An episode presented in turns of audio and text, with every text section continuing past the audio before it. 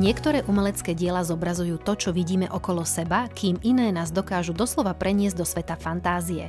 Svojimi motívmi dráždia našu predstavivosť a vyvolávajú v nás viac otázok ako odpovedí. V tejto minisérii podcastov Art Story vám ponúkame návod, ako a kde tieto odpovede hľadať.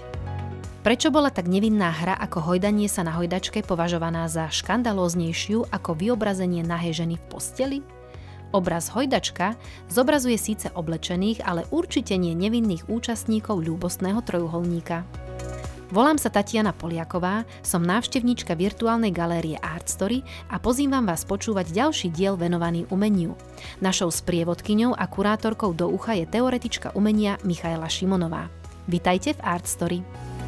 Dnes sa budeme rozprávať o veľmi zaujímavom diele. Samozrejme je zaujímavé nielen z toho historického pohľadu, ale zaujímavé je aj v tom, že vyvoláva všelijaké erotické fantázie.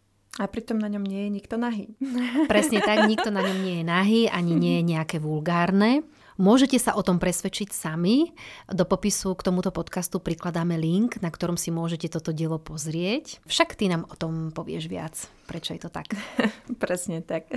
Ono samozrejme tá odvaha sa v každej dobe nejakým iným spôsobom meria a to, čo považujeme za erotické, prístojné a nepristojné, v každej dobe inak merané. To je práve zaujímavý príbeh eh, jedného z takých eh, ikonických diel rokoka, alebo teda neskorého baroka, aby sme boli presní, a volá sa jednoducho Hojdačka od eh, francúzského maliara Žána Honora Fražonarda, alebo Fragonarda, ak by ste to chceli napísať takto silabicky. A je to pomerne malinký obrázok, on má iba 81 na 64 cm, čo minimálne je teda v dvoranách s vysokým stropom, v týchto pekných veľkých palácoch sa celkom aj stráca na tejto stene. A ono to bolo hlavne kvôli tomu, že tieto obrazy neboli určené pre verejnosť, lebo nechcete, aby prišiel k vám nejaký dôležitý host na audienciu a vy mu ako prvé ukážete nejaké lascívne dielo. Toto bolo skutočne pre okruh vašich známych, ktorí buď vás už poznali, alebo vy ste poznali ich a vedeli ste, že s nimi môžete zdieľať aj niečo takéto trošku kontroverznejšie. Dalo by sa to porovnať eh, s tým, keď máte stretnutie s svokrovcami, dajme tomu, tak im neukážete svoju kolekciu erotických románov, ale keď idete si s kamošmi posedieť, tak zo srandy im ich to môžete ukázať, aby, ak by boli zvedaví. Takže možno takýto spôsob. A tieto diela, oni boli uchovávané, alebo teda vystavované v takých súkromných menších miestnostiach, ktoré sa volali kabinety, tak aj preto je tá veľkosť taká by som povedal na tú dobu pomerne malá, lebo vtedy boli hlavne v móde také veľké epické výjavy, či už z Biblie, z histórie alebo z mytológie. Vieme, že baroko, rokoko tak obľúbení boli práve tí anielici a také tie veľké scény s veľa postavami a všetko bolo také bohaté, riasené. Až dnes by sme mohli povedať gičové do určitej miery, ale tak vtedy to bol vkus tej šľachty, ktorá po niečom takomto túžila. No ale prečo práve tá hojdačka je taká kontroverzná, alebo možno my ju považujeme za takú veľmi eroticky nabitú.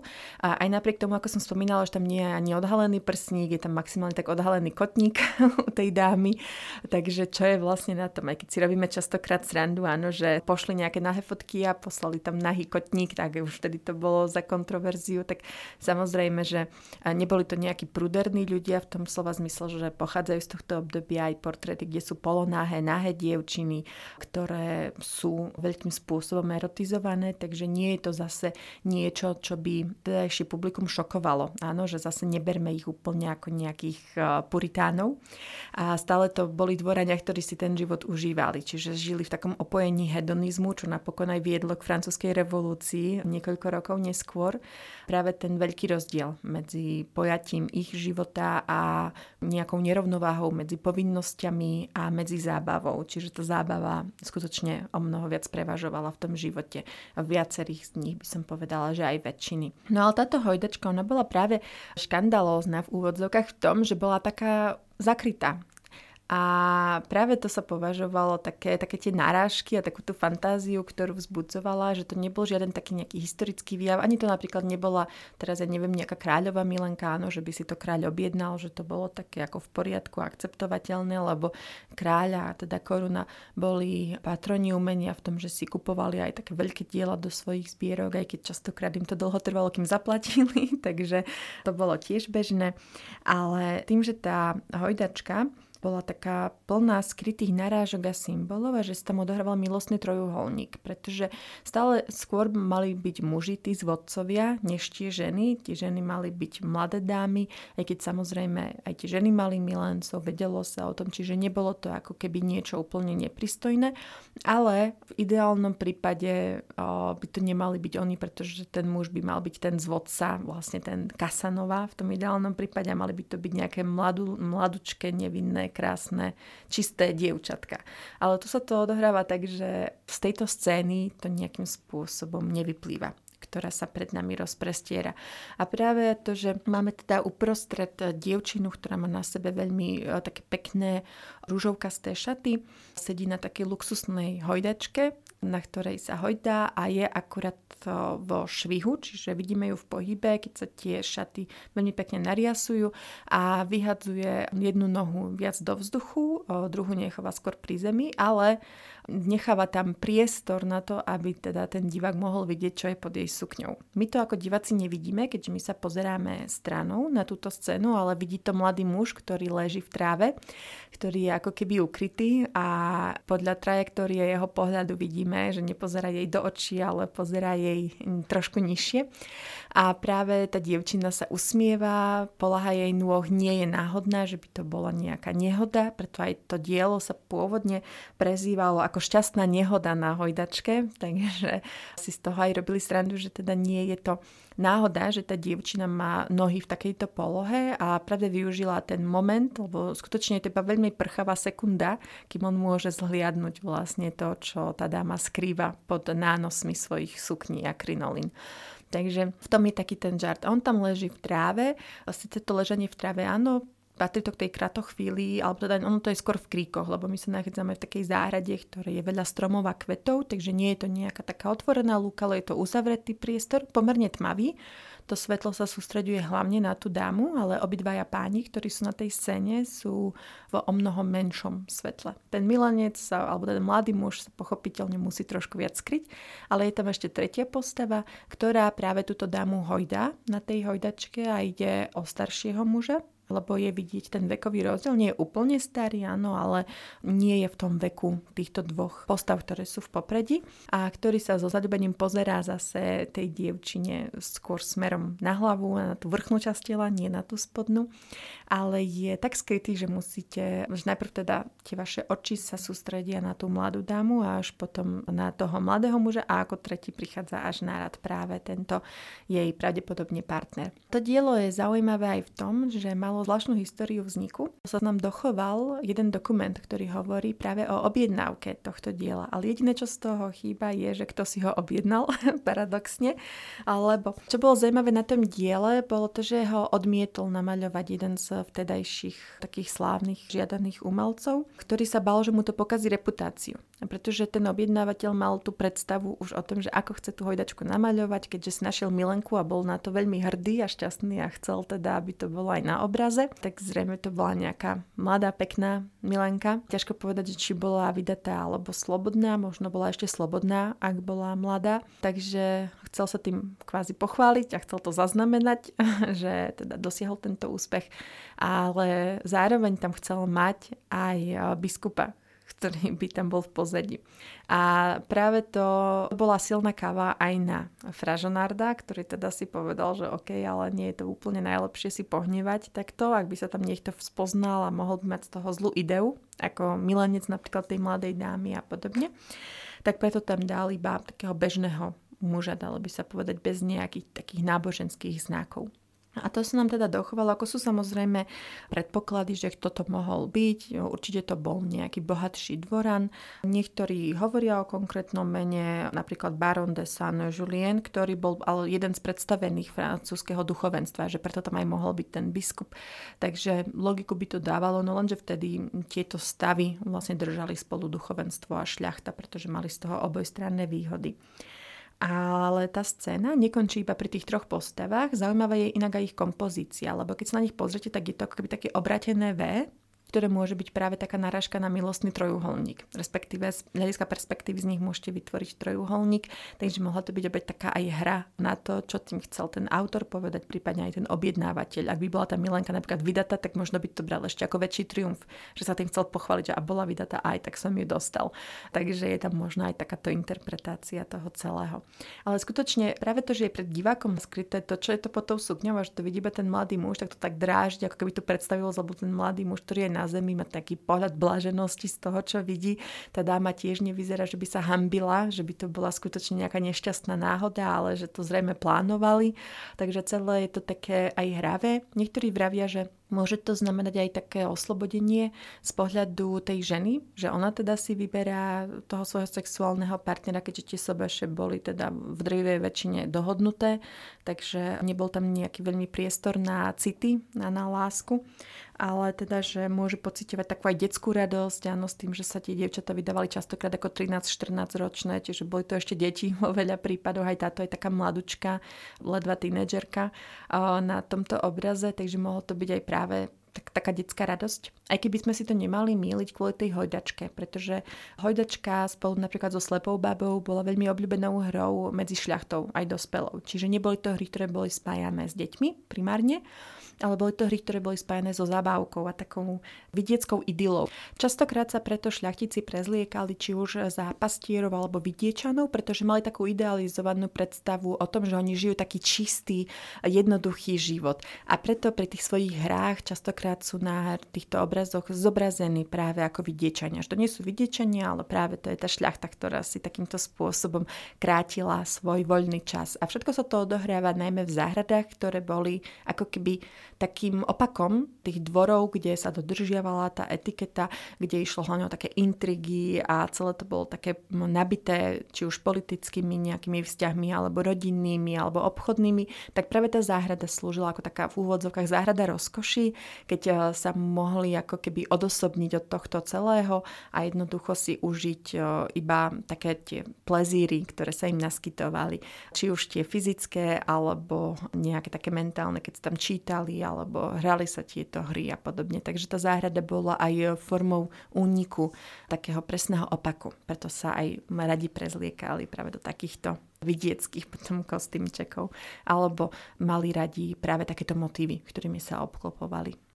A ešte možno by som sa vrátila na chvíľu k tej symbolike na tom obraze, lebo som hovorila o tých troch hlavných postavách, ale je tam toho trošku viac. Ešte okrem tej záhrady, tak iba to takto narýchlo spomeniem v tom, že máme tam troch amorkov. Áno, že Amorkovia proste to bolo jeden z najobľúbenejších motívov v rokokovom aj v barokovom maliarstve a aj sochárstve. A tam sú práve tri sochy a zaujímavé, že každý z týchto Amorkov má iný výraz tváre alebo inú pózu. Pri tom zrejme manželovi alebo pri tom staršom mužovi sa nachádzajú dvaja, sú medzi ním a medzi tou mladou dámou a jeden sa pozerá s takým zaľúbením na tú mladú dámu, ale ten druhý zase odvracia svoj zrak, ako keby sa hambil za to, čo vidí, že mu to prišlo také neadekvátne.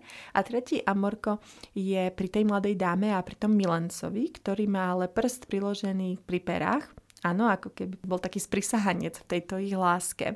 A čo je zaujímavé je, tak tento Amorko to bola reálna socha, teda aj je, ktorá bola vytvorená obľúbencom Madame eh, Pompadour, takže práve kráľovej Milenke, ktorá bola veľkou patronkou umenia a ktorá aj e, podporovala vo veľkom, či už umelcov, ale aj taký kultúrny vzlet. Takže tiež to bol také milé, taký odkaz na ďalšieho majstra a možno aj práve na tú mileneckú aféru, pretože Madame Pompadour teda bola milenkou, nie manželkou kráľa. Takže opäť tam mohli byť takéto náražky. A posledným takým prvkom, ktorý by som spomenula, tak je psík, ktorý je veľmi nenápadný, pretože je taký maličký palacový psíček, takže sa tam s tou vegetáciou stráca, najmä pri tej bohatej kvetinovej výzdobe. A ten psík vlastne breše na tú dámu tak niektorí sa prikláňajú k tej interpretácii, že pes ako symbol vernosti svojmu pánovi, tak ako keby vie o tej situácii, ktorá nastáva a preto breše na tú paničku a je po boku vlastne svojho pána, tak niektorí hovoria, že to práve potvrdzuje ten milenecký trojuholník, že ten psík teda ako symbol vernosti sa mu nepáči, že práve to, tá dievčina či už podvádza alebo chce podviesť práve toho manžela, čiže porušuje nejaký stľub vernosti. Takže to je ešte taká zaujímavosť. Keď sa pozriete lepšie na ten obraz, tak hádam ho tam aj nájdete. Mm, mne sa to nepodarilo, takže budem ešte pátrať. Ďakujeme veľmi pekne za rozbor tohto diela. Príde mi to celé také dosť škandalózne na tú dobu. Nebol tam nejaký problém s týmto obrazom? Ono na tú dobu, tým ako som vravela, že on bol vystavený v tom súkromnom kabinete a nebol e, určený pre nejaké oficiálne návštevy a pre tú šľachtickú verejnosť, tak to bolo e, celkom v poriadku, kým to bolo v takom tom zatvorenom priestore. Potom ale keď prišla francúzska revolúcia a keď teda stiali majiteľa tohto obrazu počas revolúcie, teda nebol to objednávateľ pravdepodobne, ale nevie sa úplne o tom, ale teda vieme, že on vtedy tento obraz vlastnil, takže potom prešiel do vlastníctva Francúzskej republiky, ktorá takéto diela považovala za nehodné takým ukazovateľom toho úpadku tej šľachty. Áno, že keď tam videli, ako sa zabavili, tak to bol presný opak toho ideálu Francúzskej republiky a celej revolúcie. Takže pre nich to diela boli bezcenné a preto ich potom predávali na aukciách. A vtedy na tých aukciách zvykli skupovať najmä britskí šľachtici, pre ktorých to boli dosť výhodné ceny, prípadne nejakí francúzski bohatší obchodníci, ktorí teda nepatrili ako keby do tej šľachtickej triedy, áno, ale mali dostatok eh, prostriedkov na to, aby si zabezpečili nejaké diela, na ktoré by inak nemali hej, v tej dobe, keď to dielo bolo vytvorené. Lebo toto bolo presne na objednávku, takže tam aj tá cenovka išla do iných trošku hodnôt. A čo je ešte zaujímavé vlastne pri tom predaji, tak dostala sa práve v aukciách, keďže väčšinou to boli práve verejné aukcie, tak to sa to predávalo aj počas tej republiky, aj potom neskôr, keď niekto chcel predať, prípadne ak mu skonfiškovali majetok alebo nevládal platiť, podobne ako dnes, keď to máme. Tak práve vtedy to kúpil britský markis Hertforu, ktorý to potom zanechal ako súčasť dedictva pre svojho nemanželského syna a ten práve založil kolekciu, tzv. Wallis Collection, ktorú jeho teda vdova zanechala Británii, keďže on vlastne bol britský šľachtic, s tým ale, že tá zbierka musí ostať pokope. Takže dnes je táto zbierka známa ako The Wallis Collection, je v centrálnom Londýne. Vstup je tam zadarmo, ako aj do ostatných múzeí a je tam práve kolekcia z toho baroka, rokoka, časť aj klasicizmu, ale celé je to tak veľmi barokovo-rokokové a práve tam môžete vidieť hojdačku, aj keď dlhšie bola, by som povedala, o zdravnej kúre, keď ju reštaurovali. Ja som ju videla po ukončení reštaurovania, keď ju dali aj na nové miesto, také viac čestné miesto by som povedala. A fakt je mal, malá, pôsobí minimálne malo v takom tom paláci, kde sú tie vysoké stropy, vysoké okna, ale skutočne tie farby sú veľmi pôsobivé naživo, lebo ono, ten displej vám tie farby nepredá v takej tej živej forme a skutočne, keď to dielo vyčistili a keď mu dodali tú krásnu farebnosť, tak eh, hneď to bolo vidieť. A skutočne mali ste z toho pocit takej ľahkosti, takej zábavy. Nebolo tam zase nič také zlovestné, že teraz odohrával sa tam nejaký príbeh, ktorý by mal byť poučujúci alebo moralizujúci, ale skôr má pritom človek dojem práve takej ľahkosti a takej koketnosti, rozšafnosti a také by som povedala aj možno nerozvážnosti a chuti urobiť niečo také nerozvážne. Bol inšpiráciou aj v niečom súčasnom tento obraz pre niekoho? No určite je to také ikonické dielo v tom, že ten motív nie je tak často videný na takých tých klasických dielach, o ktorých vieme. Tak asi také najznámejšie v poslednej dobe bolo, keď sa objavilo taká parafráza na to dielo v rozprávke Ľadové kráľovstvo od Disney alebo Frozen, čo je práve taký paradox, keď si povieme, že mm. z mhm. akého obdobia a vlastne o čo tam celé ide, tak keď si vezmete, že to robí Disney princezna, tak je to minimálne na pousmiatie.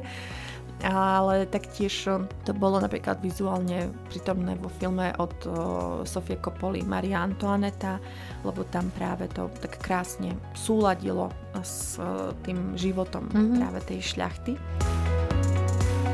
Ak sa chcete dozvedieť o umení viac, vypočujte si aj naše ďalšie epizódy vo vašich obľúbených podcastových knižniciach.